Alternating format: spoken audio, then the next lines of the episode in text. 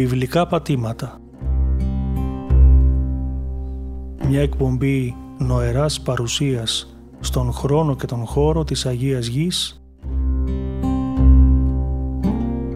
εκεί όπου έστησαν οι πόδες του Κυρίου.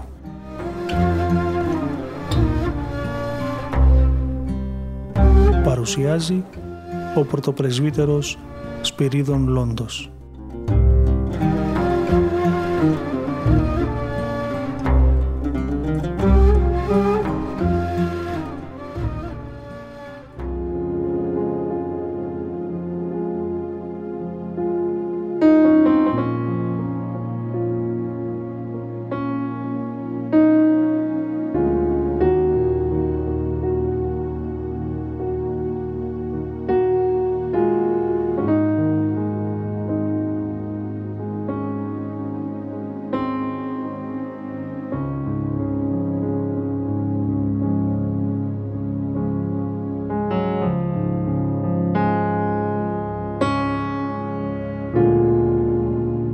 Αγαπητοί μας ακροατές, χαίρετε. Σας καλωσορίζουμε για μία ακόμα φορά στο φιλόξενο διαδικτυακό ραδιόφωνο της Πεμπτουσίας και στην εκπομπή μας «Βιβλικά πατήματα» και σας ευχόμαστε καλή ακρόαση.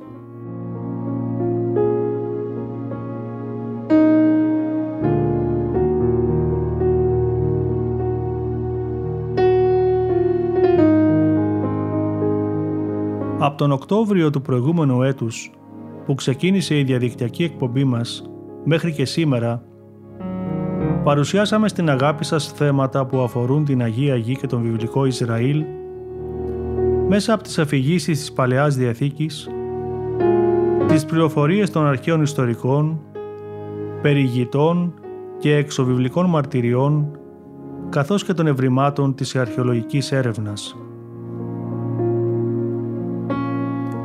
Τα γεγονότα της βιβλικής ιστορίας που εκτελήσονται στην Παλαιστίνη από τη δημιουργία του κόσμου και του ανθρώπου μέχρι και την εποχή των Πατριαρχών καλύπτουν μια χρονική περίοδο από το 4.000 π.Χ. έως και το 450 π.Χ.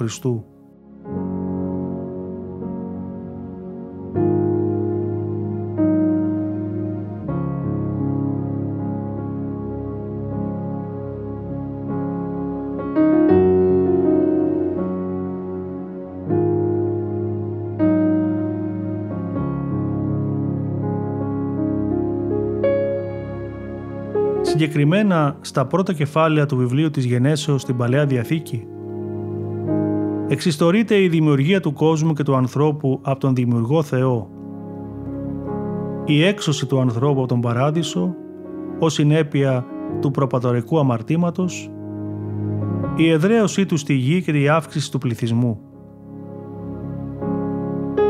Παραθέτονται οι γενεαλογικοί κατάλογοι των απογόνων του Αδάμ και του Νόε, ο κατακλυσμός ως αποτέλεσμα της αμαρτίας και η ανοικοδόμηση του πύργου της Βαβέλ. Τα γεγονότα αυτά καλύπτουν μια χρονική περίοδο από το 4.000 π.Χ. έως και την εποχή του Χαλκού, το 2000 π.Χ.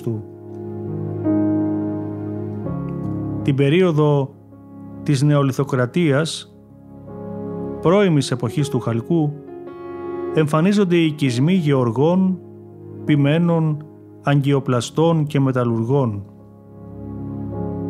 Ο πολιτισμός της εποχής αυτής σε Λοφίσκους, βόρεια της νεκράς θάλασσας, σε 44 σπήλαια της πόλης Γέζερ και σε 13 σημεία των υψωμάτων του Γκολάν.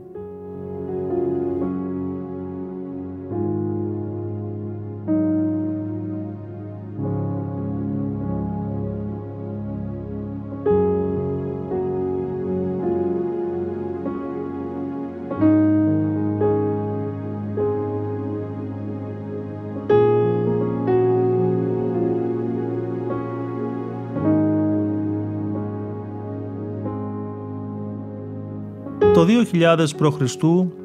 κατά την μέση εποχή του Χαλκού ξεκίνησε η εποχή των Πατριαρχών όταν ο Θεός προσκάλεσε τον Αβραάμ να έλθει στη γη Χαναάν και έθεσε μαζί του Διαθήκη. Οι ζωές των Πατριαρχών διαμόρφωσαν ολόκληρη τη βιβλική ιστορία. Εκατέλειψαν το παρόν τους για ένα αβέβαιο μέλλον, στηριζόμενοι στην πίστη και στην υπακοή τους στο κάλεσμα του Θεού. Οι Πατριάρχες έζησαν και πέθαναν με πίστη, γνωρίζοντας ότι ήταν ξένοι και παρεπίδημοι, περαστικοί προσκυνητές όπως όλοι μας, στη γη που δημιούργησε ο Θεός. Η περίοδος αυτή στη Χαναάν διήρκησε ως το 1876 π.Χ. όταν οι Ισραηλίτες υποδουλώθηκαν στην Αίγυπτο για 430 χρόνια μέχρι το 1446 π.Χ.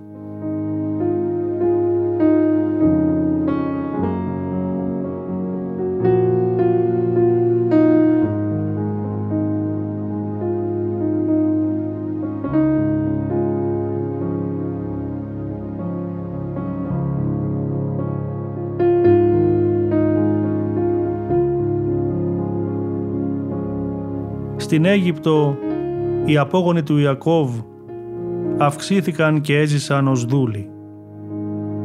Ο Φαραώ προσπάθησε με πολλούς τρόπους να σκοτώσει τα αρσενικά παιδιά τους για να μην αυξάνονται, αλλά η πρόνοια του Θεού τους φύλαγε.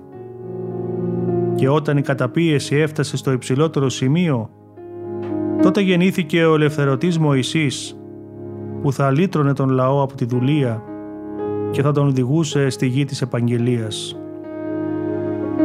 Ο Μωυσής ηγήθηκε της εξόδου των Ισραηλιτών από την Αίγυπτο και η πορεία τους στην έρημο διήρκησε 40 χρόνια.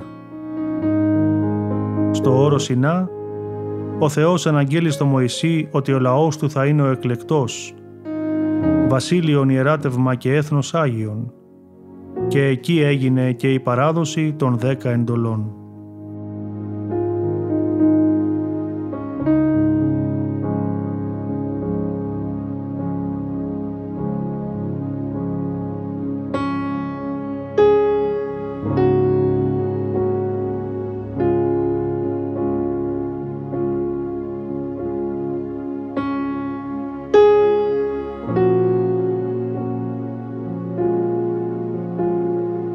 Το 1406 π.Χ.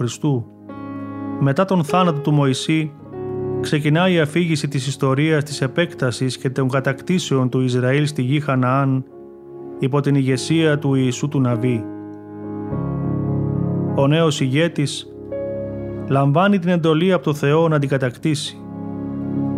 Συγκεκριμένα το βιβλικό κείμενο αναφέρει ότι ο Κύριος είπε στον Ιησού του Ναβί να ετοιμαστεί μαζί με το λαό για να διαβούν τον ποταμό Ιορδάνη και να μπουν με τη βοήθειά τους στη χώρα που τους υποσχέθηκε. Προϋπόθεση των οικηφόρων αγώνων του θα ήταν οι υπακοείς εντολές του Θεού, το θάρρος και η δύναμή του. Όλες οι φυλές συμμετείχαν στις πολεμικές επιχειρήσεις για την κατάκτηση αυτής της γης. Οι νίκες τους δεν οφείλονταν μόνο στη γενναιότητα και τη δύναμή τους, αλλά και στην επέμβαση του Θεού και την διατήρηση της Διαθήκης Του.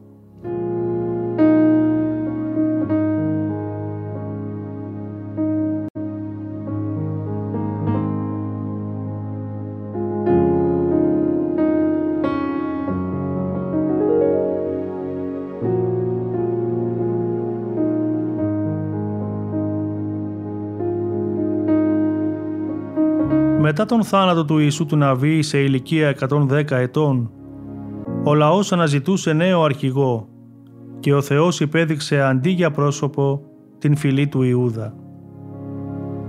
Η νέα κοινωνία είναι πλέον η ομόσπονδη κοινωνία των 12 φυλών που εγκαταστάθηκε στην Παλαιστίνη περί το 1230 π.Χ. Κάθε μία από τις φυλές αυτές είχε τη δική της διοίκηση και τη δική της περιοχή και έπρεπε να αντιμετωπίζει τους διάφορους εχθρούς.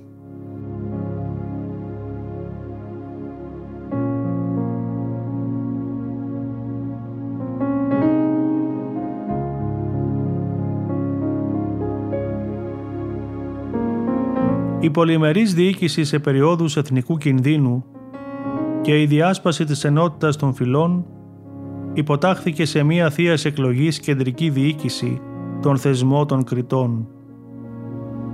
Αυτή η στρατιωτική και πολιτική αρχηγή του λαού, όπως και την περίοδο της θείο δικαίου εξουσίας του Μωυσή, πήραν σημαντικές αποφάσεις στις δύσκολες στιγμές μέχρι την εμφάνιση της εισαγωγής του θεσμού της Βασιλείας.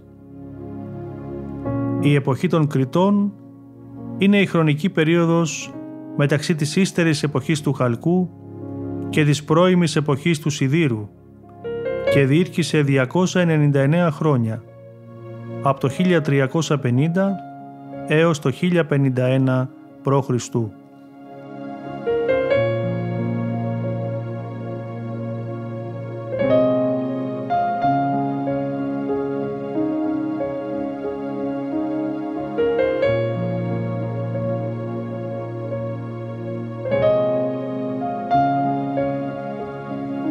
Την περίοδο των Κριτών διαδέχεται ο θεσμός της βασιλείας, όπου ο εκλεγής από το Θεό βασιλιάς καθοδηγεί ως ποιμένα στο λαό του, είναι φορέας του θεϊκού δικαίου και πνεύματος στη γη και ως υπεύθυνος για τις πράξεις του λαού του καθίσταται διαμεσολαβητής μεταξύ Θεού και λαού. Πρώτος βασιλεύς χρήεται ο Σαούλ το 1051 π.Χ ήταν ο πρώτος που ήρθε αντιμέτωπος με το φιλετικό τρόπο διοίκησης και προσπάθησε να δώσει μια προοπτική νίκης στον Ισραήλ έναντι των Φιλιστέων. Το έργο του έμεινε ανολοκλήρωτο, σύμφωνα με το βιβλικό κείμενο, γιατί ο Ισραήλ δεν ήταν ακόμη έτοιμος να αντεπεξέλθει στις προσκλήσεις της εποχής εκείνης, έναντι των ομόρων λαών και δι των Φιλιστέων.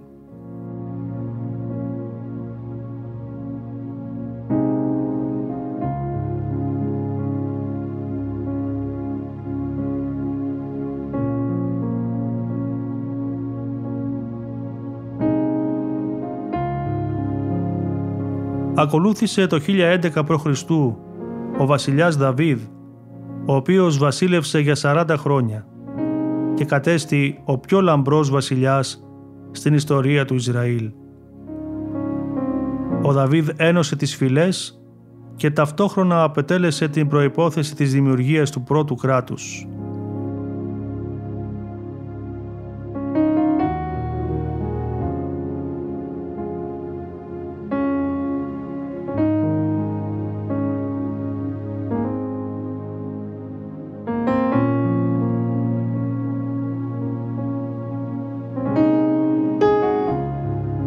Ήταν μια πολιτική και στρατηγική φυσιογνωμία η οποία επέλεξε την Ιερουσαλήμ ως πρωτεύουσα του βασιλείου με σκοπό την μεταφορά σε αυτή του ιερότερου αρχαίου αντικειμένου του Ισραήλ, δηλαδή της κυβωτού της Διαθήκης και την ανοικοδόμηση ναού προς τιμήν του Θεού. Ο Δαβίδ είναι η βιβλική μορφή που συλλαμβάνει την ιδέα του ναού και φυσικά την κεντρικοποίηση της λατρείας, η οποία συνεπάγεται ισχυρούς εθνικούς δεσμούς αλληλεγγύης και ενότητας. Παρά το γεγονός ότι ο Θεός δεν επέτρεψε την ολοκλήρωση του έργου Του, την ανοικοδόμηση του ναού, του έδωσε μια μοναδική υπόσχεση διαθήκη η οποία τον κατέστησε αιώνιο προπάτορα του βασιλικού οίκου.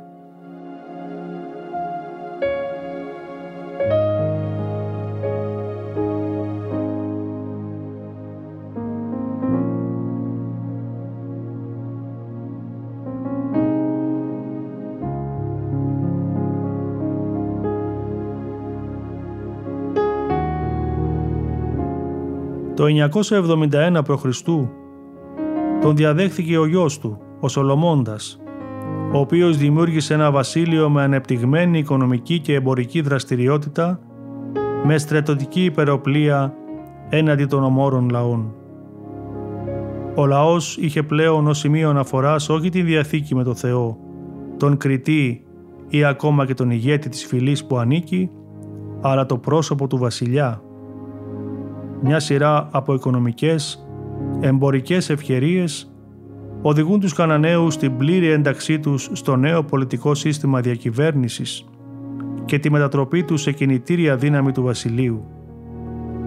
Όλα τα μνημειώδη αρχιτεκτονικά επιτεύγματα του βασιλιά Σολομώντα και κατ' επέκταση του ενιαίου βασιλείου του Ισραήλ επιβεβαιώνονται από την αρχαιολογική σκαπάνη.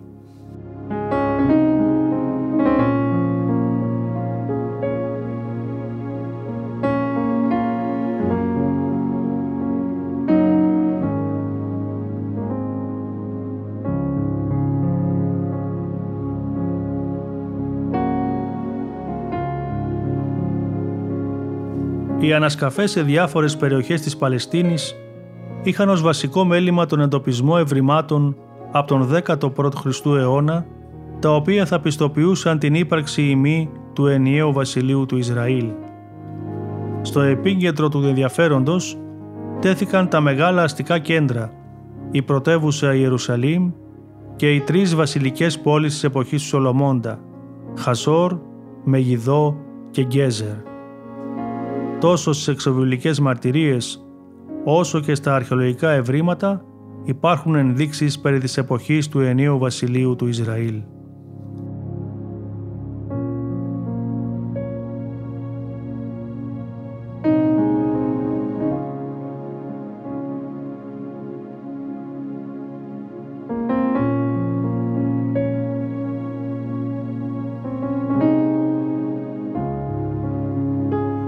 Μετά τον θάνατο του Σολομώντα, εντάθηκαν οι αντιπαραθέσεις μεταξύ των βορείων και νοτίων φυλών και το 931 π.Χ.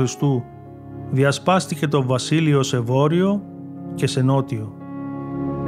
Ο επιστρέψας από την Αίγυπτο Ιεροβοάμ ανέλαβε βασιλιάς του βορείου βασιλείου, ενώ ο Ροβοάμ του νοτίου.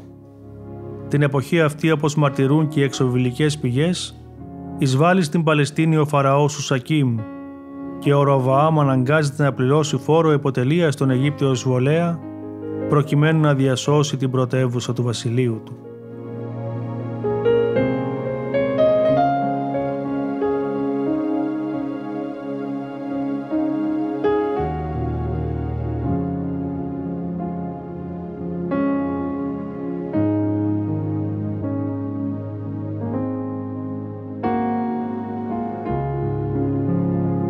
Η βιβλική αφήγηση συνεχίζεται με τις αναφορές των ηγεμόνων των βασιλείων μέχρι την υποδούλωση του Βορείου Βασιλείου στους Ασσυρίους το 722 π.Χ.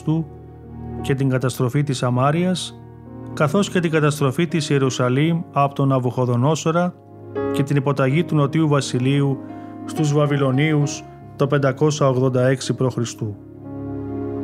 Ο πληθυσμός του Νοτίου Βασιλείου μετακινήθηκε υποχρεωτικά στη Βαβυλώνα για 70 χρόνια και μόνο ένα μικρό μέρος παρέμεινε στην Παλαιστίνη.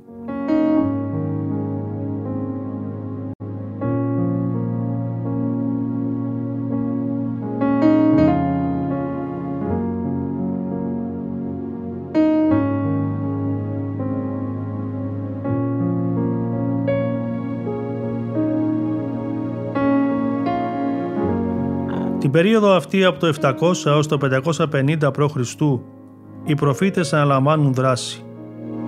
Εν τω μεταξύ η παραχμή της Βαβυλώνας είχε ήδη αρχίσει από το έτος θανάτου του Ναβουχοδονόσορα το 562 και τότε άρχισε να εκδηλώνεται και η ισχύς της Περσικής Αυτοκρατορίας. Ένας Πέρσης υποτελής των Μίδων, με βασιλική όμως καταγωγή, ο Κύρος, έχοντας συγκεντρώσει πολύ στρατό, στράφηκε ενάντια στους Βαβυλωνίους και το 550 π.Χ. υπερίσχυσε του Μίδια στη Άγη και κατέλαβε την πρωτεύωσά του τα Εκβάτανα. Σαν αποτέλεσμα το Μυδικό Βασίλειο διαλύθηκε και ο άλλατο δεσπότης έγινε τώρα υπήκοος του εξεγερμένου Πέρση. Ο κύρος Ωμέγας ήταν αυτός που ίδρυσε το Περσικό Βασίλειο και ανακηρύχθηκε βασιλιάς των Περσών Λίγα χρόνια αργότερα το 546 π.Χ. θα νικούσε και το βασιλιά της Λιδίας, τον θερλικό Κρίσο και θα άπλωνε τα σύνορα του κράτους του πέρα ως τη Μεσόγειο.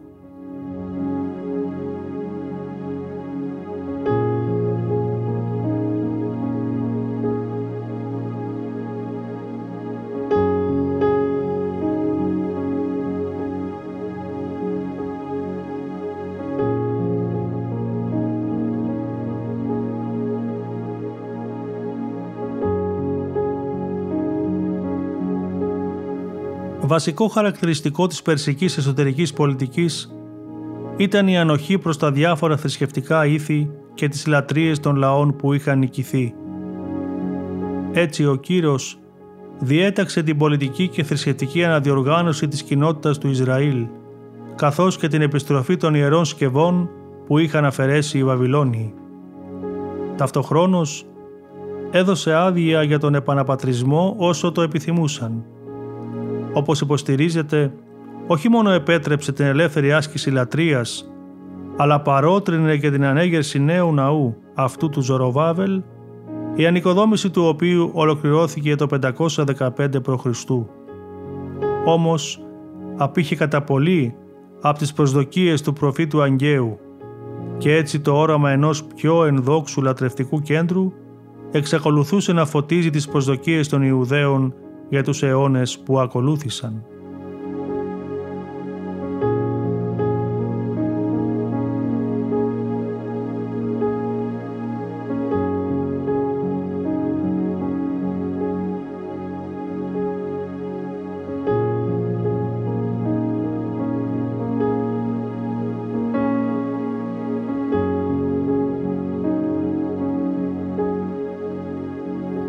Εκείνη την εποχή η Ιουδαϊκή επικράτεια εκτινόταν μόνο στην κυρίως Ιουδαία και τη Σαμάρια. Η Γαλιλαία, η Κύλη Συρία και η Φινίκη είχαν καθεστώς αυτοτελούς διοικήσεως. Ακολούθως, τα βιβλικά πρόσωπα Εσθήρ, Έσδρας και Νεεμίας από το 483 έως το 440 π.Χ. έπαιξαν σημαντικό ρόλο στην επιστροφή του λαού στη σταδιακή μορφοποίηση του νέου Ιδαϊσμού και την ανοικοδόμηση της Ιερουσαλήμ. Ο Έσδρας ήταν απόγονος του Ελεάζαρ, γιου του αρχαιρέα Αρών, είχε την εύνοια του Πέρση ηγεμόνα και κυρίως ήταν υπό την προστασία του Θεού. Κατηρτισμένος γραμματεύς και εξηγητής του νόμου και με την εξουσία από τον Κύριο να το διδάσκει.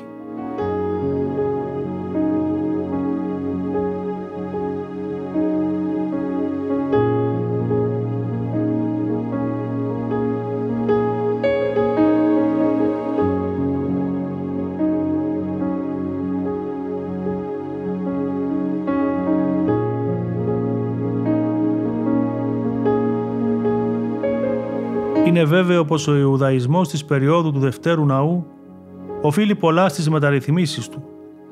Για πρώτη φορά άλλα πρόσωπα εκτός των ιερέων μπορούσαν στη συνέχεια να ερμηνεύουν τον νόμο. Ακόμη ο νόμος γίνεται πλέον ο δεύτερος πιο σημαντικός άξονας για τη θρησκευτική και κοινωνική ζωή των Ιουδαίων. Οι δε που έφερε στο πέρασμά του ο Έσδρας επέδρασαν καταλητικά ακόμη και στον ύστερο Ιουδαϊσμό. Η διαδικασία επανεγκατάστασης των εχμαλώτων στην Ιουδαία διήρκησε πάνω από 150 χρόνια.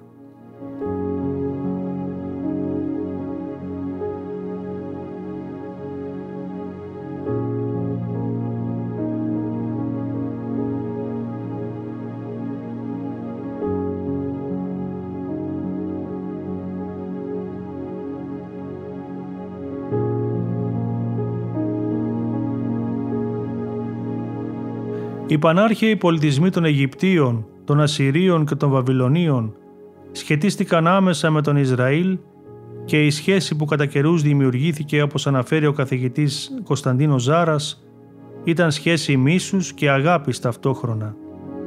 Μίσους αφού οι λαοί αυτοί κατέκτησαν τον Ισραήλ και του επέβαραν πολλά δεινά και κακουχίες, αλλά και αγάπης επειδή ο Ισραήλ δανείστηκε πολλά στοιχεία πολιτισμικής και θρησκειακής φύσεως σχεδόν από όλους.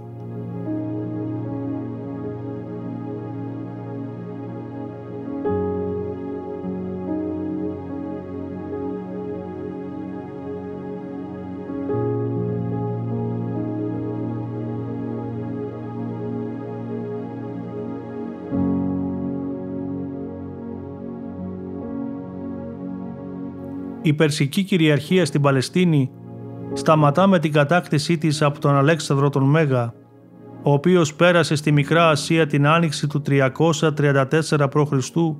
με 30.000 πεζούς, 5.000 υπείς και 150 πλοία. Βασιλιάς της Περσίας τότε ήταν ο Δαρίος ο Τρίτος. Η θαυμαστή πορεία του Μακεδόνα στρατιλάτη Αλεξάνδρου άρχισε με τη νίκη του κατά των στρασατραπών του Δαρίου και τους στρατού τους το 334 κοντά στο Γρανικό ποταμό. Όλη η Ιωνία τότε ελευθερώθηκε και τη θέση των ολιγαρχικών καθεστώτων πήρε εκείνο της αυτονομίας. Στη συνέχεια ο ίδιος ο Δαρίος κινήθηκε εναντίον του και οι δύο στρατοί συγκρούστηκαν στην Ισό το 333 π.Χ. Η ήττα των Περσών θα πρέπει να εξέπληξε ιδιαίτερα όχι μόνο τους ίδιους αλλά και ολόκληρη την Ανατολία.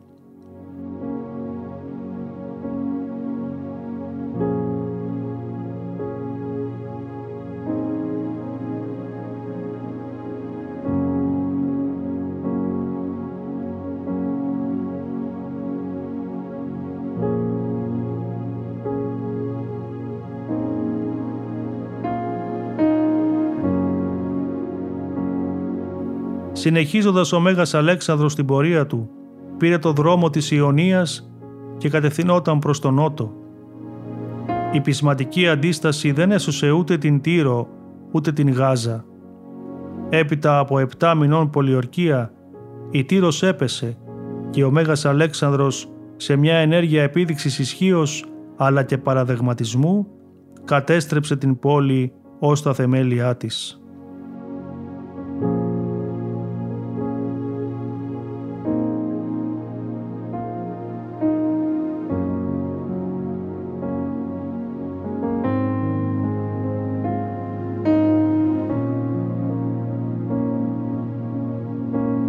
Το φθινόπωρο του 332 π.Χ. κατακτήθηκε και η Αίγυπτος, όπου ο Αλέξανδρος χαιρετίστηκε σαν γιος του Άμονος Ρα. Εδώ έγινε δεκτός σαν ελευθερωτής από τον Περσικό ζυγό και σαν ένδειξη συμπάθειας απέναντι στους Αιγυπτίους, αλλά πιο πολύ ίσως απέναντι στον Αιγυπτιακό ιερατείο, θυσίασε στους ναούς τους και απέδωσε τιμές στον Ιερό Ταύρο Άπη στη Μέμφυδα. Ένα χρόνο αργότερα σε εκβολές του Νείλου ίδρυσε την Αλεξάνδρεια, μια πόλη που θα γινόταν το σπουδιότερο πολιτιστικό κέντρο της Μεσογείου για αιώνες.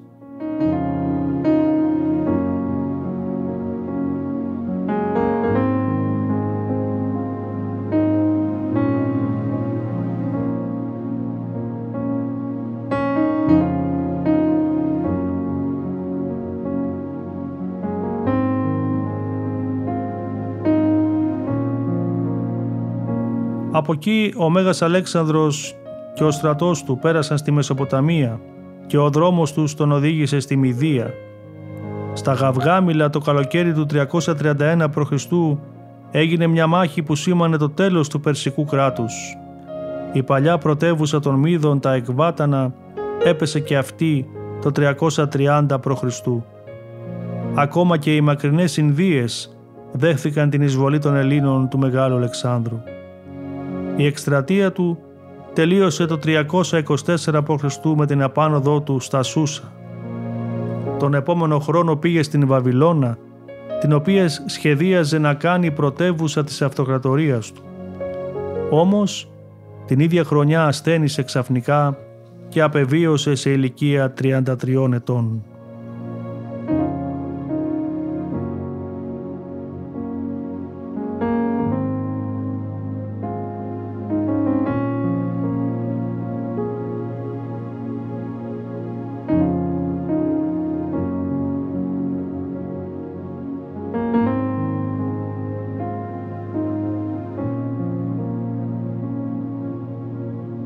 Η περίοδος του Μεγάλου Αλεξάνδρου είναι αποτυπωμένη στο βιβλίο του Δανιήλ στην Παλαιά Διαθήκη, στο δεύτερο όραμα του προφήτη για τη μονομαχία των κρυαριών και του τράγου. Ο προφήτης Δανιήλ οραματίζεται ότι βρίσκεται στα Σούσα της επαρχίας Ελάμ, στα βόρεια του Περσικού κόλπου, όπου βλέπει ένα κρυάρι με δύο κέρατα να στέκεται κοντά στο ποτάμι της πόλης και να χτυπά τα κέρατά του προς όλες τις κατευθύνσεις. Το κρυάρι συμβόλιζε τους ηγεμόνες των Μίδων και των Περσών. Τότε είδε να έρχεται προς τη δύση ένας τράγος με μεγάλο κέρατο ανάμεσα στα μάτια του, ο οποίος όρμησε προς το κρυάρι και το συνέτριψε. Ο τράγος συμβολίζει το ελληνικό βασίλειο του Μεγάλου Αλεξάνδρου. Όταν μεγάλωσε πολύ, συντρίφθηκε το μεγάλο του κέρατο και στη θέση του βγήκαν τέσσερα άλλα μικρότερα, που καθένα ήταν στραμμένο προς ένα από τα τέσσερα σημεία του ορίζοντα. Αυτά συμβολίζουν τους τέσσερις στρατηγούς που μοιράστηκαν το βασίλειό του μετά τον θάνατό του.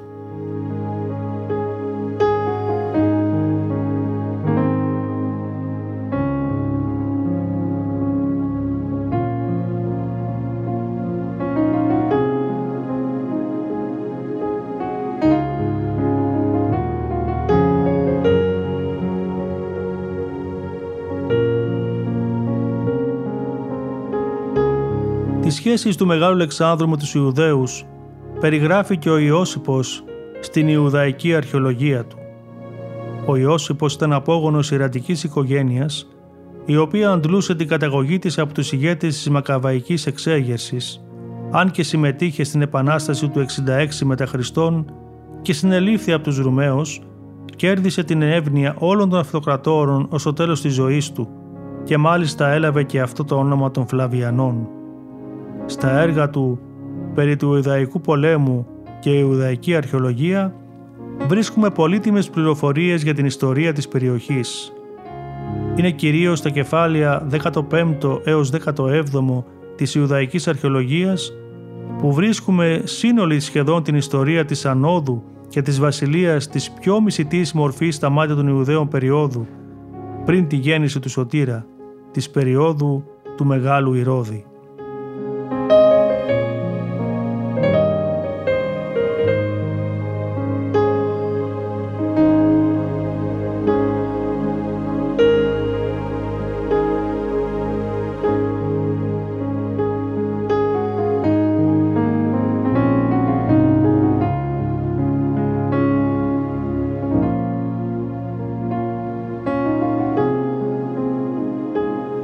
Σύμφωνα λοιπόν με τον Ιώσυπο, όταν ο Μέγας Αλέξανδρος πολιορκούσε την Τύρο, έστειλε επιστολές στους Ιουδαίους και τους ζητούσε να συμμαχίσουν μαζί του, να συμμετάσχουν στις πολεμικές εκστρατείες εναντίον του Δαρίου και να πληρώσουν τους φόρους που πλήρωναν. Ο τότε Ιουδαίος αρχιερέας δεν ανταποκρίθηκε στις επιστολές, με αποτέλεσμα να οργιστεί ο Αλέξανδρος, ο οποίος μετά την κατάληψη της Τύρου πολιόρκησε την Γάζα και ετοιμαζόταν για την κατάκτηση της Ιερουσαλήμ. Ο αρχιερέας ονειρεύτηκε ότι ο Θεός υπέδειξε να στολίσει την πόλη, να ανοίξει τις πύλες της Ιερουσαλήμ και να αποδεχθούν όλοι με λευκές στολές τον Αλέξανδρο. Έτσι συγκέντρωσε το λαό στο όρος και περίμενε την άφηξη του στρατιλάτη, ο οποίος ενώ ερχόταν με επιθετική πρόθεση, έμεινε έκπληκτος από την αποδοχή πλησίασε και χαιρέτησε τον αρχιερέα, ο δε λαός τον κύκλωσε και τον υμνούσε.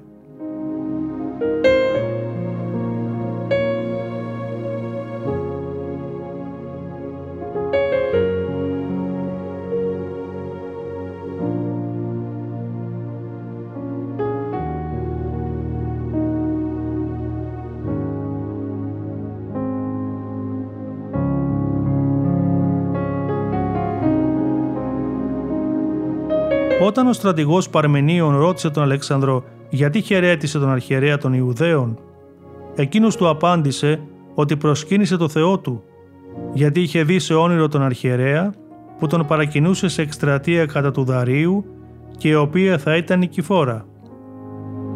Έτσι ο Μέγας Αλέξανδρος και οι Μακεδόνες εισήλθαν στην Ιερουσαλήμ και με πρόταση του αρχιερέα προσέφεραν θυσία στο Θεό και του επιδεικνύεται μάλιστα η προφητεία του Δανιήλ που αναφέρεται η κατάλυση του Περσικού κράτους από τους Έλληνες. Ο Αλέξανδρος αναγνώρισε και επέτρεψε την ισχύ του Ιδαϊκού δικαίου, ζήτησε από τους Ιουδαίους να ενταχθούν στο στρατό του χωρίς να εγκαταλείψουν τις παραδόσεις τους.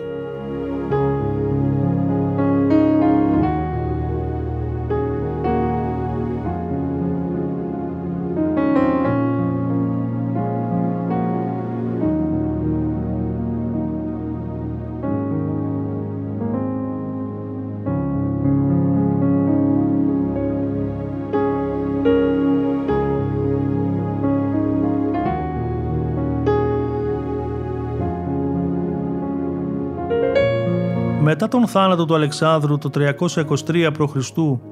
κυριάρχησαν στην Παλαιστίνη οι Πτολεμαίοι από την Αίγυπτο και οι Σελευκίδες από τη Συρία. Οι δύο δυναστείες των Πτολεμαίων και των Σελευκιδών συναντήθηκαν πολλές φορές στα πεδία των μαχών, διασταυρώνοντας τα ξύφη τους για την τελική επικράτηση. Κατά την διάρκεια αυτών των πολέμων και για 100 περίπου χρόνια, νικητές αναδεικνύονταν οι Πτολεμαίοι. Η στρατιωτική κυριαρχία των Πτολεμαίων στην ευρύτερη περιοχή της Παλαιστίνης έληξε το 223 π.Χ., χρονιά ανόδου του Αντιόχου του Τρίτου στο θρόνο των Σελευκιδών.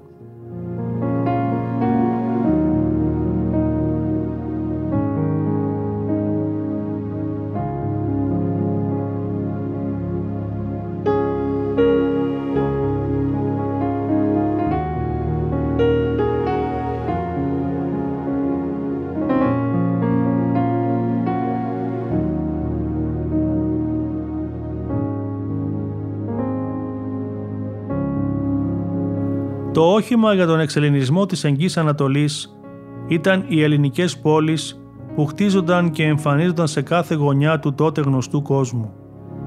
Μόνο στην περιοχή της Παλαιστίνης, από την Υπηριορδανία έως τη Σαμάρια, τη Γαλιλαία και την ακτή της Μεσογείου, χτίστηκαν 30 πόλεις. Στα δε βορειοανατολικά ιδρύθηκε μια ομοσπονδία πόλεων με το όνομα Δεκάπολης, η οποία διοικούνταν κατευθείαν από τη Ρώμη.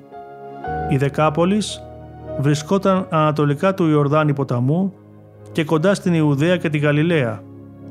Για πρώτη φορά ο όρος εμφανίζεται στο Ευαγγέλιο του Μάρκου αλλά και στον Ιώσυπο και σε άλλα κείμενα της εποχής. Όταν οι Ασμονέοι ανέλαβαν τον έλεγχο της περιοχής, οι πόλεις αυτές κατακτήθηκαν εν μέρη από τους Άραβες Ναβατέους.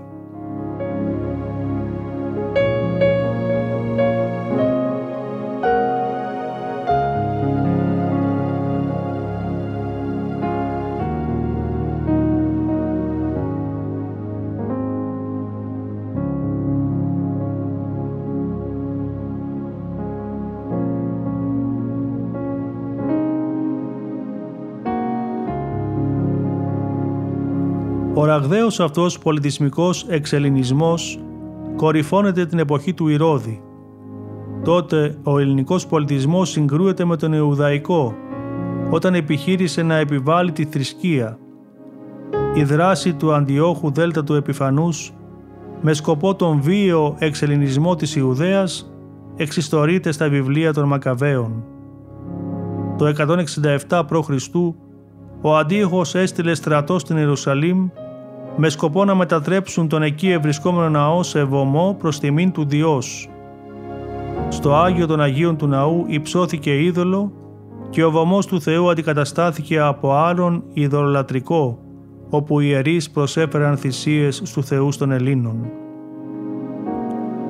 Κατά την επιχείρηση πάταξης της εξέγεσης της Ιερουσαλήμ, ο Αντίοχος εισήλθε στο ναό και μάλιστα στο Άγιο των Αγίων, τον σύλλησε και τον λαιλάτισε, προκαλώντας το δημόσιο αίσθημα με ανεπανόρθωτο τρόπο, με αποτέλεσμα οι Μακαβαίοι να εξεγείρουν το λαό εναντίον του. Όμως, μια άλλη ανερχόμενη δύναμη, η Ρώμη, έκανε τώρα την εισοδό της με απαιτητικό τρόπο στα πράγματα της Ανατολικής Μεσογείου, ανακόπτοντας την ορμή των Σελευκηδών.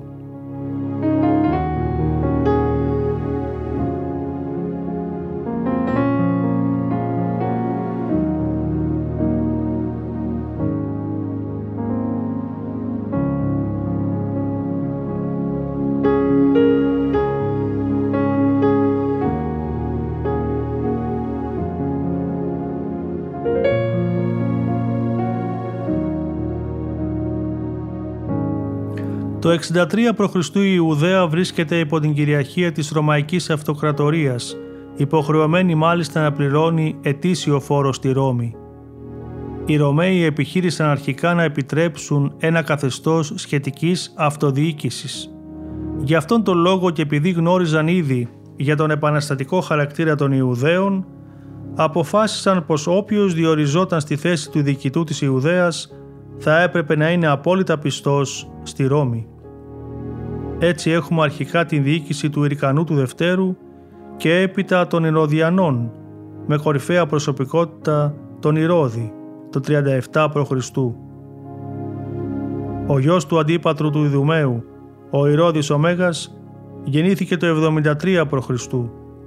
Από τον πρώτο και μεγαλύτερο αντίπαλό του, τον Αντίγονο, καλείται προσβλητικά μισός Ιουδαίος, αφού οι Ιδουμαίοι είχαν υποταχθεί προς το τέλος του δευτέρου αιώνα από τον Ιωάννη Ιρκανό και είχαν υποχρεωθεί να ζουν ως Ιουδαίοι.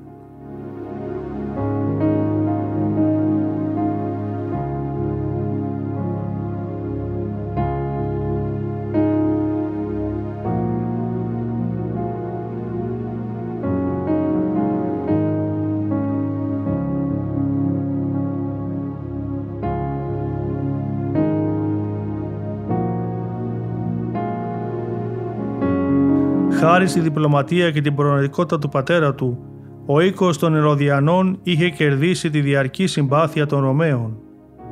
Ο Ηρώδης ήταν επιδέξιος διπλωμάτης, μεγάλος και δυνατός πολεμιστής και ανίκητος στη μάχη. Ακόμα και η τύχη έμοιαζε να είναι με το μέρος του, αφού από απλός πολίτης έγινε βασιλιάς, ξεπερνώντας πολλούς κινδύνους. Η προτίμηση που έδειχνε στο ελληνικό πνεύμα η ανέγερση ιδρολατρικών ναών από μέρος του, η διοργάνωση αγώνων και ο διορισμός Ελλήνων στις πιο νευραλικές διοικητικές θέσεις ξεσήκωναν τους πιο πιστούς Ιουδαίους εναντίον του.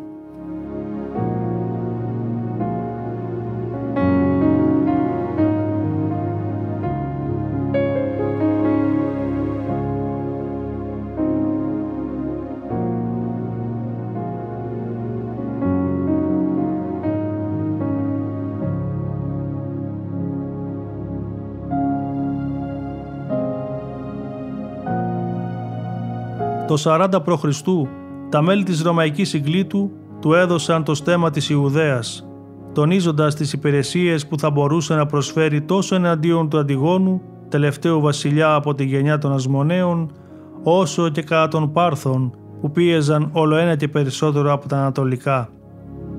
Όμως, ουσιαστικός κυρίαρχος στην περιοχή, ο Μέγας Ηρώδης, έγινε τρία χρόνια αργότερα αφού πρώτα κατανίκησε την επανάσταση που σεξήκωσε ο Αντίγονος και αφού ο Μάρκος Αντώνιος, εκπληρώνοντας επιθυμία του Ηρώδη, διέταξε την εκτέλεση του αρχηγού της. Η βασιλεία του Ηρώδη μπορεί να διαιρεθεί σε τρεις περιόδους.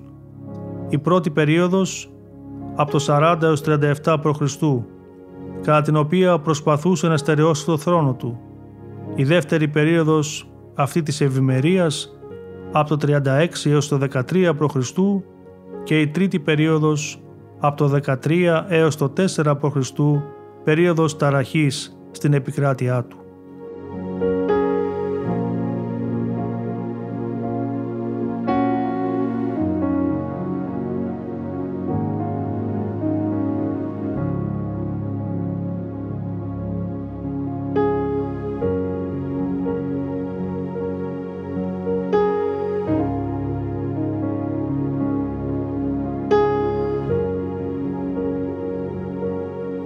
Ιώσυπος αναφέρει τον Ηρώδη ως μεγάλο πολεοδόμο και ακούραστο αναμορφωτή.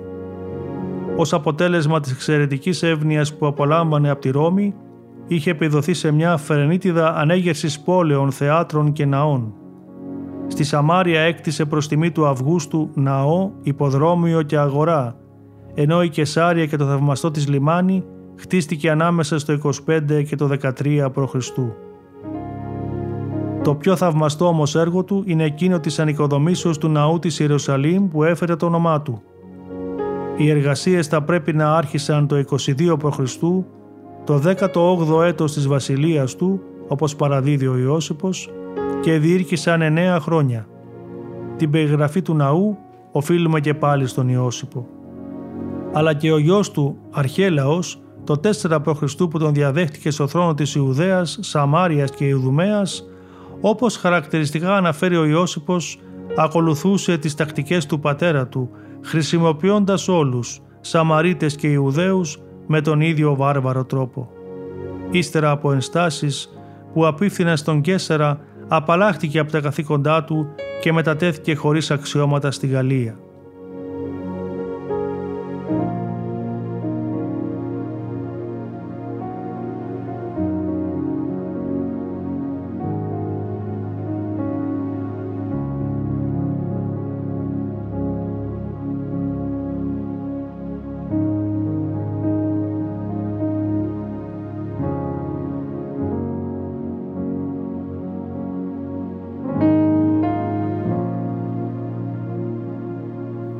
Αγαπητοί μας ακροατές, σας παρουσιάσαμε σήμερα ένα χρονοδιάγραμμα της βιβλικής ιστορίας από τη δημιουργία του κόσμου μέχρι και τη γέννηση του Χριστού. Πολύτιμες πηγές για τη χρονολόγηση της βιβλικής ιστορίας αποτελούν η Παλιά και η Καινή Διαθήκη, τα αποκαλυπτικά, τα απόκριφα ή ψευδεπίγραφα κείμενα, τα έργα του Ιώσιπου, τα χειρόγραφα που βρέθηκαν στην νεκρά θάλασσα, καθώς και η ελληνική και λατινική κλασική γραμματεία.